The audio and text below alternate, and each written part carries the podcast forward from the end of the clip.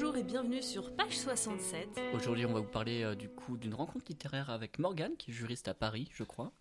Et accessoirement ta petite sœur. Ma petite sœur qui a passé une enfance terrible grâce à moi. Oui. Et du coup, euh, ça t'a amené vers la lecture, c'est ça? Non. Non, d'accord. Morgane, est-ce que tu peux te présenter en quelques mots? Qu'est-ce que tu fais dans la vie? Quelles sont tes passions? Alors, euh, je m'appelle Morgane, euh, je suis juriste en protection des données Paris.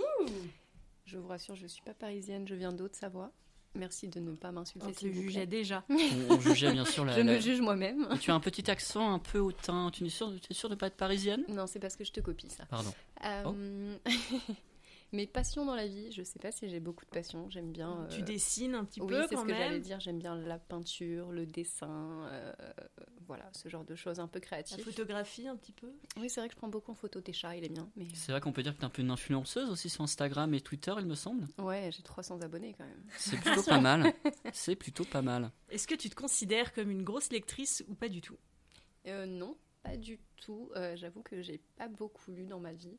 Euh, je pense aussi que le fait d'avoir fait des études où je devais toujours lire plein de choses assez chiants et longs. Oui, bah, les études de droit, on se doute. Hein. Oui, voilà, des études de droit où on lit quand même pas mal de choses assez chiantes euh, tout le temps. Euh, je pense que ça m'a un peu dégoûté de la lecture. Et euh, j'avoue que je m'y suis remise quand j'ai rejoint un club de lecture du coup. Et euh, j'ai quand même pris pas mal goût à découvrir euh, pas mal de styles que je ne connaissais pas. Donc euh, ouais, je pense que petit à petit je deviens une lectrice, ce que je n'étais pas avant.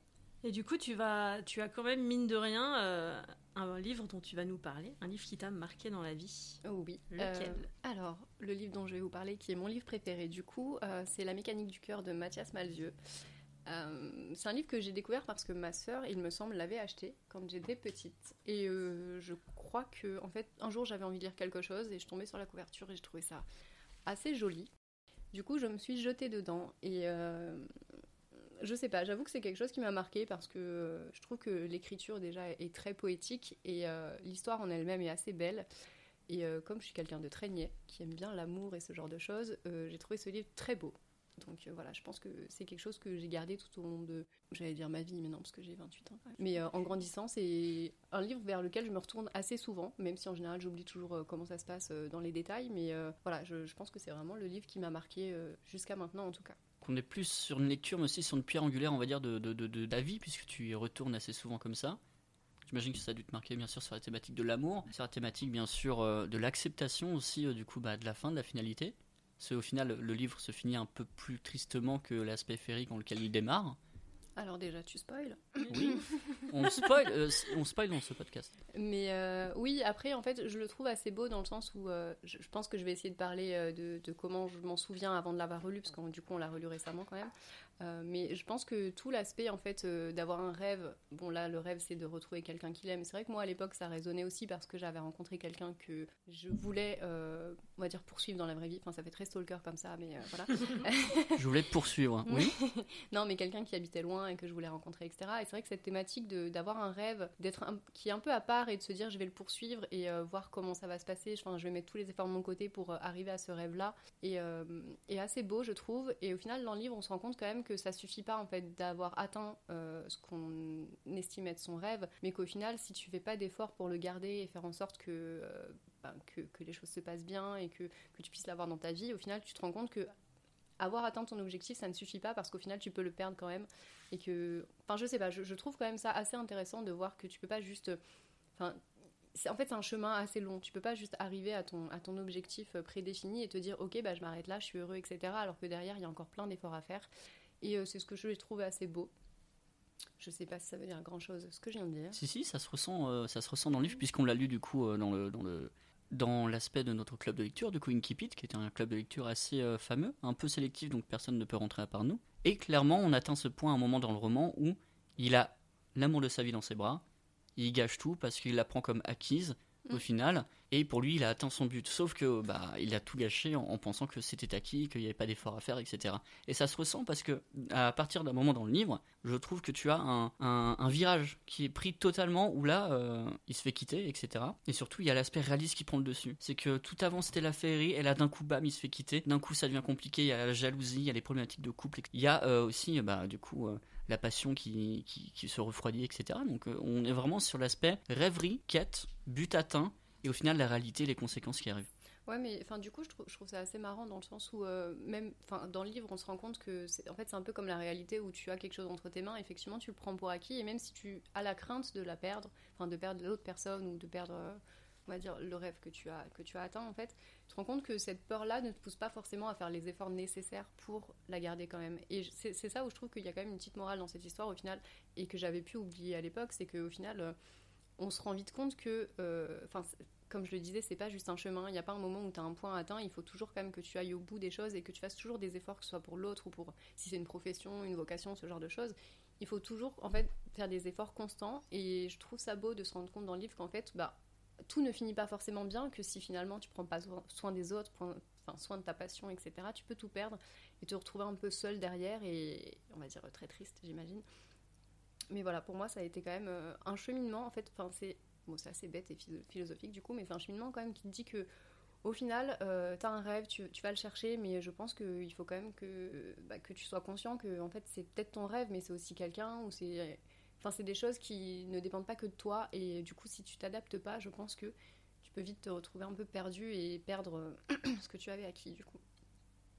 Et moi j'ai une question parce que tu dis que tu l'as relu du coup le livre. Ouais. Enfin, je sais que tu l'as relu. Euh, Est-ce que ça t'a fait le même euh, écho la première fois que tu l'as lu ou la deuxième fois vu que c'était pas dans les mêmes circonstances? Je pense que ça m'a fait écho, mais différemment, parce que comme je te disais, du coup, la première fois que je l'ai lu, en fait, je l'ai un peu gardé en mémoire dans le sens où moi, à l'époque, j'étais tombée amoureuse de quelqu'un et en fait, je m'étais un peu assimilée au livre dans le sens où je veux le rencontrer, je veux, euh, bah, un peu comme dans le livre quand il, recherche Mi- Miss Acacia, je, veux faire quelque chose avec cette personne-là et Aujourd'hui, dans ma vie, c'est du coup ça, ça a été fait. J'ai rencontré cette personne-là, et du coup, ce qui fait plus écho, c'est le fait de la voir et d'avoir peur de la perdre, justement. Où je me dis, en fait, j'ai l'impression que c'est un peu ma vie, tu vois, des cheminements Mm. différents, des étapes différentes, mais je m'y reconnais différemment. Je pense que là, j'ai atteint, on va dire, mon rêve, et que au final, euh, en fait, je me retrouve un peu comme lui, j'ai peur, et des fois, je me dis que finalement, je fais peut-être pas assez d'efforts, etc. Tu vois. Là, ça m'a fait réfléchir sur ce point-là. Alors qu'à l'époque, ce qui me faisait réfléchir, c'était vraiment de me dire, euh, il faut quand même que je prenne mon courage à deux mains, que je lâche Mm. tout, que je que j'aille la chercher, Prendre chercher risques. cette personne, prendre des risques exactement, sortir de ma zone de confort au final. Et là, c'est un peu plus différent. Mais euh, je pense que c'est bien du coup que je l'ai relu, tu vois, même si, pardon, je me souvenais pas forcément de, de la fin ou de tout le cheminement. Mais euh, je trouve ça étonnant du coup que ça résonne encore dans ma vie, alors que des fois tu lis un livre et tu l'apprécies beaucoup parce que ça, enfin, c'était à une étape de ta vie qui était assez spécifique et du coup ça t'a marqué. Pardon, je tape dans le micro. Et, euh, ouais, c'est étonnant de voir que du coup à une autre étape de ma vie où j'ai quand même grandi, puisque la première fois que je l'ai lu c'était il y a 10 ans, euh, ça arrive encore à résonner en moi et, et je trouve ça beau quand même. C'est bien parce que finalement c'est la première fois qu'on a quelqu'un qui a relu son livre, euh, on va dire coup de cœur. Et c'est intéressant de voir que du coup il te parle toujours autant. C'est vrai qu'en fait, quand je l'ai relu, j'ai eu peur. Je me suis dit, euh, peut-être que du coup, je l'aime plus. Peut-être que l'écriture trop poétique euh, va un petit peu me lasser. Peut-être que la fin va me décevoir. Alors, effectivement, du coup, la fin peut être décevante, je trouve. Mais au final, c'est très réaliste, tu vois. Mm. Et euh, ça, ça peut être pas mal, finalement, de pas avoir que des happy end. Et ça te fait peut-être plus réfléchir, justement. Et euh, tu as lu d'autres livres de Mathias Malzieu Alors, oui, euh, j'ai lu. J'en ai lu pas mal parce qu'au final, je pense que c'est vraiment mon auteur préféré. Euh, Ah j'ai oui. lu Maintenant qu'il fait tout le temps nuit sur toi, qui est assez triste et qui parle du deuil. Euh, d'une personne qui lui est chère. Euh, je- en fait, je le trouve vraiment beau. Je pense qu'il a une manière d'écrire qui est vraiment très poétique, mais très belle aussi. Il y a pas mal de citations qui. Enfin, moi, je suis, je suis très friande de citations, de choses niaises un peu, j'avoue. Et euh, il y a pas mal de citations qui te restent en tête, même si tu oublies au final l'histoire, tu vois. J'ai lu aussi Une sirène à Paris, qu'on m'a offert à Noël. Et euh, je le trouve beau, mais j'avoue que peut-être un peu moins. Genre, Ouais. dans ma liste, il passera un petit peu en dessous. Euh, J'en ai d'autres qu'il faut que je lise, mais euh, j'ai pas tout lu, j'avoue. Non mais c'est déjà pas mal. Tu vois, je lis C'est-à-dire que t'as quand même suffisamment aimé l'auteur pour en lire plusieurs derrière. Oui, oui. Pourtant, euh, c'est vrai que. Alors, je pense que j'avais très peur de, de son style au début. Enfin, quand tu te Mm. jettes dedans, c'est vrai que c'est un peu flippant de voir que de la poésie tout le temps. Et au final, enfin, c'est pas si lourd que ça. C'est Ouais. quand même joli et pas si lourd à lire. Et je pense que c'est aussi le fait, c'est ce qu'on se disait, c'est que ce Mm. soit assez court. Qui fait que bon, tu te lasses pas non plus et t'es pas saulé de voir que de la poésie. Oui, sur c'est sûr si le livre il faisait phrases, quoi. 600 pages, ce serait plus compliqué. Et au tout début, tu disais que tu n'étais pas une lectrice, mais du coup, tu es en train de dire que, enfin, tu as dit que tu le devenais. Qu'est-ce qui t'a fait du coup mettre pied dans la lecture? Et quoi maintenant, tu, par rapport à avant, t'avais un blocage ou autre ou... Comme je l'ai dit, du coup, c'est c'est le fait d'avoir fait des études où je lisais pas mal de choses assez, euh, on va dire, barbantes parce que tout ne me plaisait pas. Et je pense que le fait qu'on m'ait un petit peu euh, forcé, on va dire, à rejoindre un club de lecture, ça m'a pas mal aidé parce que j'avoue que de moi-même, en fait, euh, j'avais pas cette motivation à me jeter dans un livre. Et je pense qu'en plus, quand tu ne connais pas les différents genres, enfin, en fait, tu sais pas de toi-même vers quoi, vers quoi aller, ce qui pourrait te plaire, etc. Et je pense que tu restes dans ta zone de confort. Et ma zone de confort, c'était plus ou moins de ne rien lire. Mais euh, du coup, euh, ce club de lecture, en fait, c'est pas mal parce que j'ai découvert quand même pas mal de livres qui sont bien, d'autres pas forcément. Après, moi, je suis pas forcément très critique quand je lis parce que je me dis que on me propose une œuvre et je l'accepte comme on me l'a proposé, tu vois. Je me dis, l'auteur a voulu écrire ça, donc euh, voilà, moi je me jette dedans à, 100%. Mais du coup, oui, je pense que c'est vraiment le club de lecture qui m'a dit, en fait, tu peux même prendre genre 30 minutes dans ta journée pour lire un livre, ça va pas, ça va, ça va pas ruiner ta journée, et puis je pense que c'est une, bonne habitude finalement. Et je trouve que ça réveille un peu mon, mon côté créatif, on va dire, dans le sens où je, à la base, je dessine et je peins, etc. Et c'est vrai que, en fait, imaginer des histoires tout au long des romans que tu lis, ou même de, enfin, tu vois, même avant de t'endormir, quand tu lis un livre, au final, tu réveilles quand même ce côté-là en toi. Et je trouve ça pas mal. Donc, je pense que petit à petit, je deviens une lectrice. Euh, en plus, je lis assez vite, on va dire. Euh, mais euh, bon, je n'achèterai pas non plus 45 livres, sauf quand je les vole à mon frère et à sa copine parce qu'ils ont une bibliothèque énorme. Mais, mais voilà, je pense que oui, je suis une lectrice, on va dire, basique. Et puis finalement, tu te rends compte qu'une demi-heure de lecture par jour, c'est pas si énorme que ça. Voilà, je prends c'est l'exemple que tu as donné, mais au final, tu te retrouves vite à lire un livre par mois sans t'en rendre compte. Et souvent, on se dit qu'on n'a pas le temps de lire. Et on se rend compte que de... il suffit de prendre le temps finalement. Quand tu regardes une série, tu prends le temps de regarder une série. Et... Mais en fait, c'est comme tout, hein, c'est comme pour le sport, etc. Et je pense que c'est ce que j'ai découvert récemment, c'est qu'en fait, euh, tu as l'impression que ça, ça, prend du temps dans ta journée, alors qu'en fait, si tu te libères genre 30 minutes, une heure pour faire ce que tu aimes bien, tu te rends compte aussi que ça joue sur ton moral. Tu mm. vois. Et c'est vrai qu'il y a une période où finalement, je lisais avant de m'endormir au lieu de traîner sur mon téléphone, et euh, je lisais une heure. Après, moi, mon problème, c'est que quand je lis, euh, j'ai envie de binge read du coup, enfin j'ai envie de tout lire d'un coup. Et euh, du coup, je me couche très tard en général. Mais euh, oui, au final, quand, tu, quand ça devient une habitude et que tu te dis que finalement, euh, c'est pas si prenant que ça, enfin, ça va pas te gâcher d'autres passions, parce qu'au final, dans ta journée, tu fais pas grand chose, tu te poses avec ton téléphone mm. et tu scrolles Twitter, etc.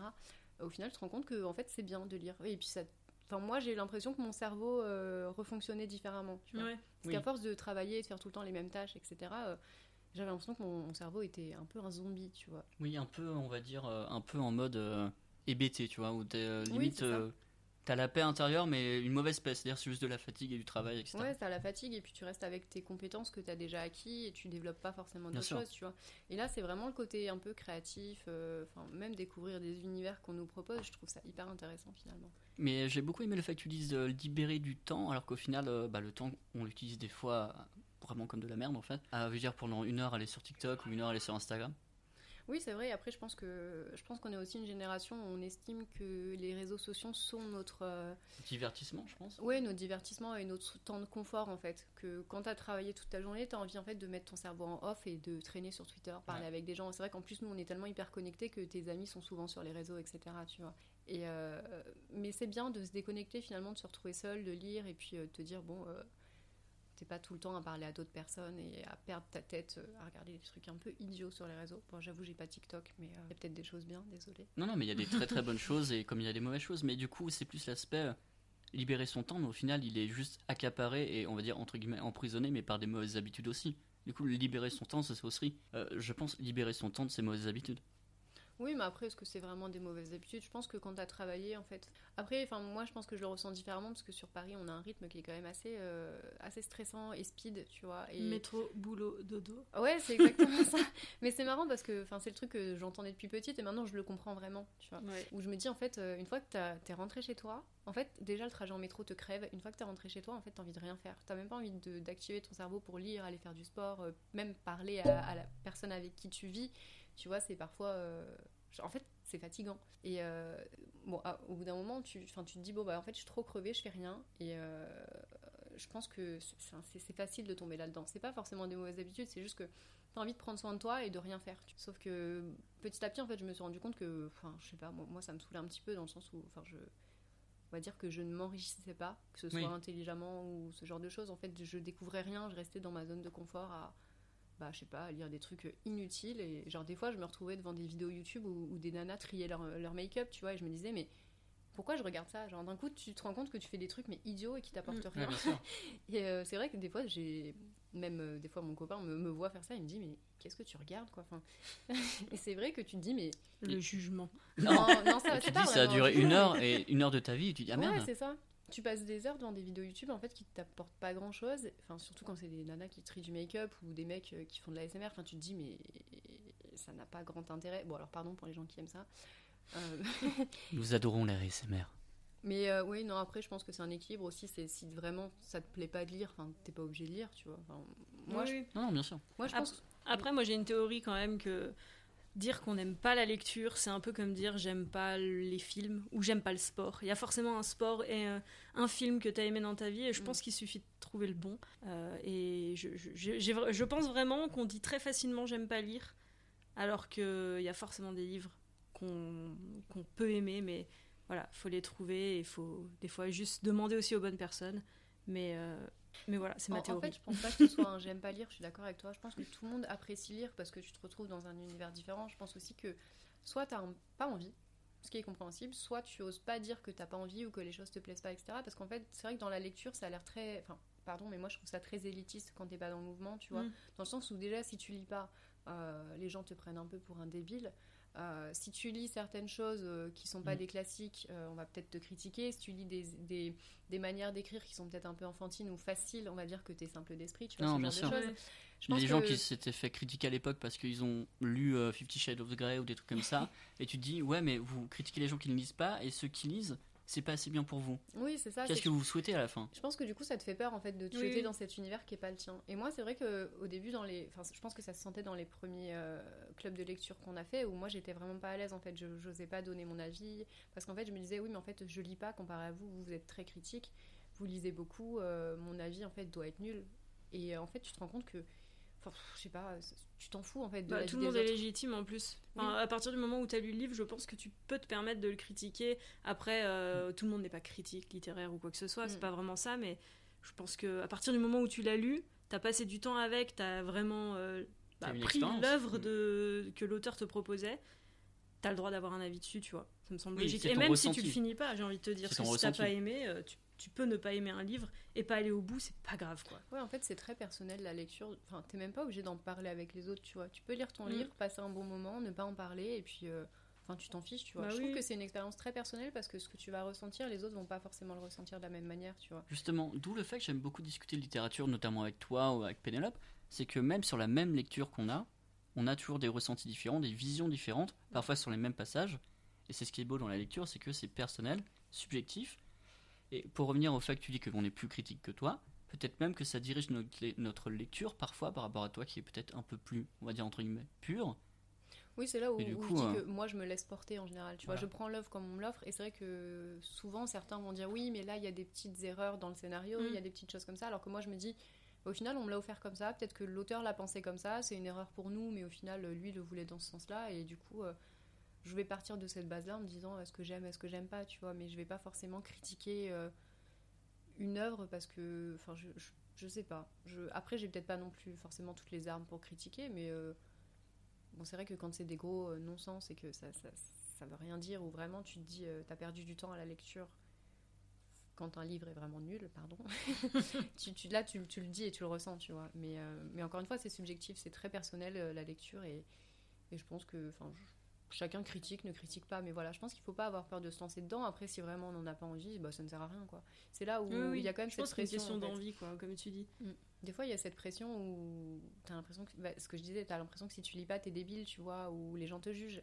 Alors qu'en vrai, c'est c'est comme le sport, en fait, c'est c'est pas. ouais, je- J'allais dire nécessaire, bon, ok, c'est bien de faire du sport.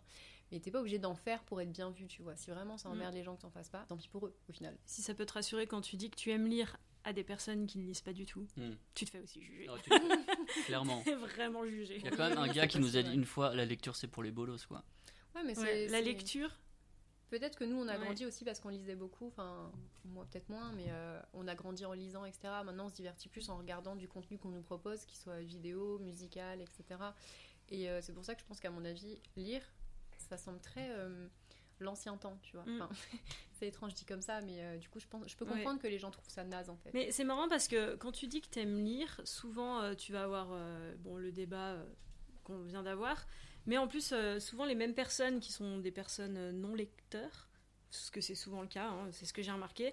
Si tu lis sur liseuse, ils vont dire oui, moi je préfère toucher du livre ou Mhm. des trucs comme ça. En fait, il y a- y, vraiment des, des débats où tu te dis, tu vois, le, le- le livre c'est quand même modernisé. Aujourd'hui, tu peux aller à la plage avec ta liseuse, tu peux lire dans Mhm. le noir. Enfin, je veux dire, c'est, tu peux mettre des livres audio sur ta liseuse, enfin, sur certaines liseuses.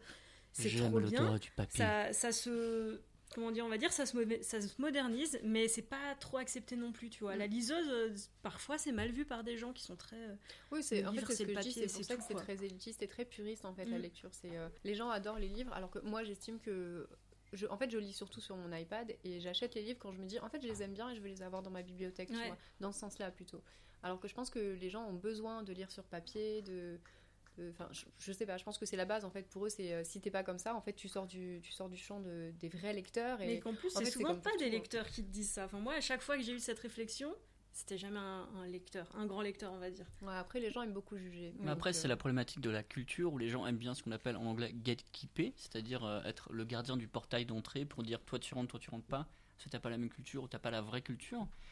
C'est ce qui se passe notamment avec les gens qui portent des t-shirts de groupe. Ah, tu connais pas cette musique de ce groupe-là, mais qu'est-ce que tu fais? Enfin, tu vois. mais que tu retrouves en plus euh, En lecture, ouais. que tu retrouves dans la lecture avec euh, à la fois les gens qui vont juger si tu lis de la science-fiction parce que c'est Attends, t'as pas peu lu bizarre, Asimov? tu vois. Et en même temps, les gens qui lisent de la science-fiction, qui, veulent- qui, qui- qui veulent absolument que ça reste un truc un peu. De puriste? Mm. Enfin, Puriste, enfin, certains en tout cas, certains bien oui, sûr. c'est pas tout le monde, hein, mais. Alors que. Après, je pense que c'est quelque chose que tu retrouves un peu partout, pas que dans la lecture. Ouais, ouais, c'est mais que c'est quand ça. les gens sont vraiment fans d'un genre ou de quelque chose de spécifique, en fait, c'est à Mm. eux, tu vois. Et Ouais, si c'est toi, ça. tu rentres pas dans leur Oui, leur manière de concevoir la chose, en fait, tu leur voles un peu leur, bah, leur identité, Identité, du ouais. coup, et tu Mm. dénatures la chose. C'est comme quand on dit... euh, alors, désolé pour l'exemple, c'est comme quand on dit euh, ça, c'est pas du vrai féminisme, tu vois. C'est qu'ils ont toujours une vision. Alors, souvent, c'est même pas les vrais féministes qui disent ça, mais ils ont toujours une vision qui est assez propre à, à ce qu'ils veulent voir. Et Mm. si tu dénotes avec ça, en fait, pour eux, bah, t'es pas une bonne. Enfin, t'es- pas dans le bon truc, tu vois, dans le bon chemin, dans la bonne vision et tout. Pour en revenir à l'aspect un peu plus euh, lecture, est-ce que tu aurais un autre livre à conseiller qui ressemblerait du coup à La mécanique du cœur? Est-ce qu'il y a un autre livre qui t'a marqué comme ça aussi euh, à conseiller pour euh, nos auditeurs nos auditrices? Je suis pas sûre parce que j'avoue que j'ai pas relu beaucoup de romans un peu d'amour comme ça, un peu mignons, tu vois. Mais euh, je pense que maintenant j'ai plus des, des thrillers, des trucs policiers, donc euh, je sais pas s'ils veulent que je leur conseille quelque chose. quelque chose Moi, j'ai un conseil en tout cas pour toi. Si tu veux lire un livre et que tu n'as pas retrouvé euh, cet aspect-là, c'est Danse d'atomes d'or de Olivier Liron, Hmm. qui est magnifique. Pénélope pour en témoigner, je pense. Ouais, ouais, il est vraiment très très beau et très poétique. Enfin, il y a le côté poétique que tu retrouves. Il me Justement. semble qu'on me l'a offert et qu'il faudrait que Justement, je le euh, lise. je crois justement. qu'il a été même dédicacé par l'auteur, je crois. Ah, Oui, justement, euh, c'était euh, mon livre dédicacé que je si on me l'avait dit, je l'aurais lu. Déjà. Mais euh, magnifique. Et moi, il m'a fait énormément penser, en tout cas, La mécanique du cœur m'a fait penser à ce livre, parce qu'il y a cette quête de l'amour, Hmm. cette perte de l'amour, et euh, à la fin, par contre, il y a aussi ce deuil de l'amour. Ouais. C'est ça qui est très joli. Voilà, bref, pardon. Non, non, mais c'est c'est bien, je le lirai du coup, euh, maintenant que je sais qu'il est dédicacé. Alors, une recommandation peut-être, du coup, qui viendrait de toi et pas de moi? N'hésitez pas à lire le RGPD. Oh Est-ce que c'est une histoire d'amour? Euh, pour moi, oui, je l'aime. Non, je rigole. Est-ce qu'à la fin, tu Euh, pleures? Euh, tu- en fait, tu pleures du sang tout, pleures tout le pendant. temps, dès que tu le lis. C'est- fini. Non, euh, sinon, si je peux recommander un thriller, je pense. Celui que j'avais bien aimé finalement, c'est. Bon, on l'avait aussi lu dans, dans le club de lecture, mais du coup, c'était euh, Impact d'Olivier Norek. Je Oui. pense que, en plus, il résonne Très aussi euh, avec, euh, avec l'époque, du coup. Et euh, il est vraiment très bien écrit et je l'ai trouvé vraiment très bien. Et c'est marrant parce qu'on compte en parler euh, au prochain épisode Oui. de celui-là. Et je suis ravi que tu en parles parce que ça nous Ah, permet de faire un petit teasing. Oui. Parce que nous, on a absolument aimé ce livre et on en parlera plus tard, mais on, je pense à mes yeux que tout le monde devrait le lire. Ouais. Voilà, tout simplement, devrait. vrai. Promis, je n'ai pas été payée pour euh, parler de ce livre, je ne savais pas. Écoutez, euh, voilà. En tout cas, merci Morgane vraiment de, bah, de- du coup d'avoir accepté cette interview. Je sais que tu n'aimes pas trop parler devant les micros, Oui, bah merci à vous. Écoutez, j'espère que tout le monde va adorer ma voix. clairement. De- C'était très intéressant parce que on- pour une fois, on a eu quelqu'un qui avait relu. Oui, justement, et ça apporte d'autres choses, l'évolution, Mm. du coup, la maturité, le second regard, etc. Et tu as découvert ce livre en tant que non-lectrice par ta sœur. Oui. Et non pas à l'école. Et là, et tu es ça- forcé de le Ah oui, relire grâce oui. à ton frère et au club de lecture. non, mais non, parce que c'est moi qui l'ai proposé, donc j'ai pas été forcée. Mais euh, j'avais envie justement de me, re- me re- de me remettre dedans, donc euh, tant mieux. Parfait. Bah écoute, merci vraiment à toi, et merci à tout le monde de nous avoir écoutés. C'était page 67. La bise. Ciao. Ciao.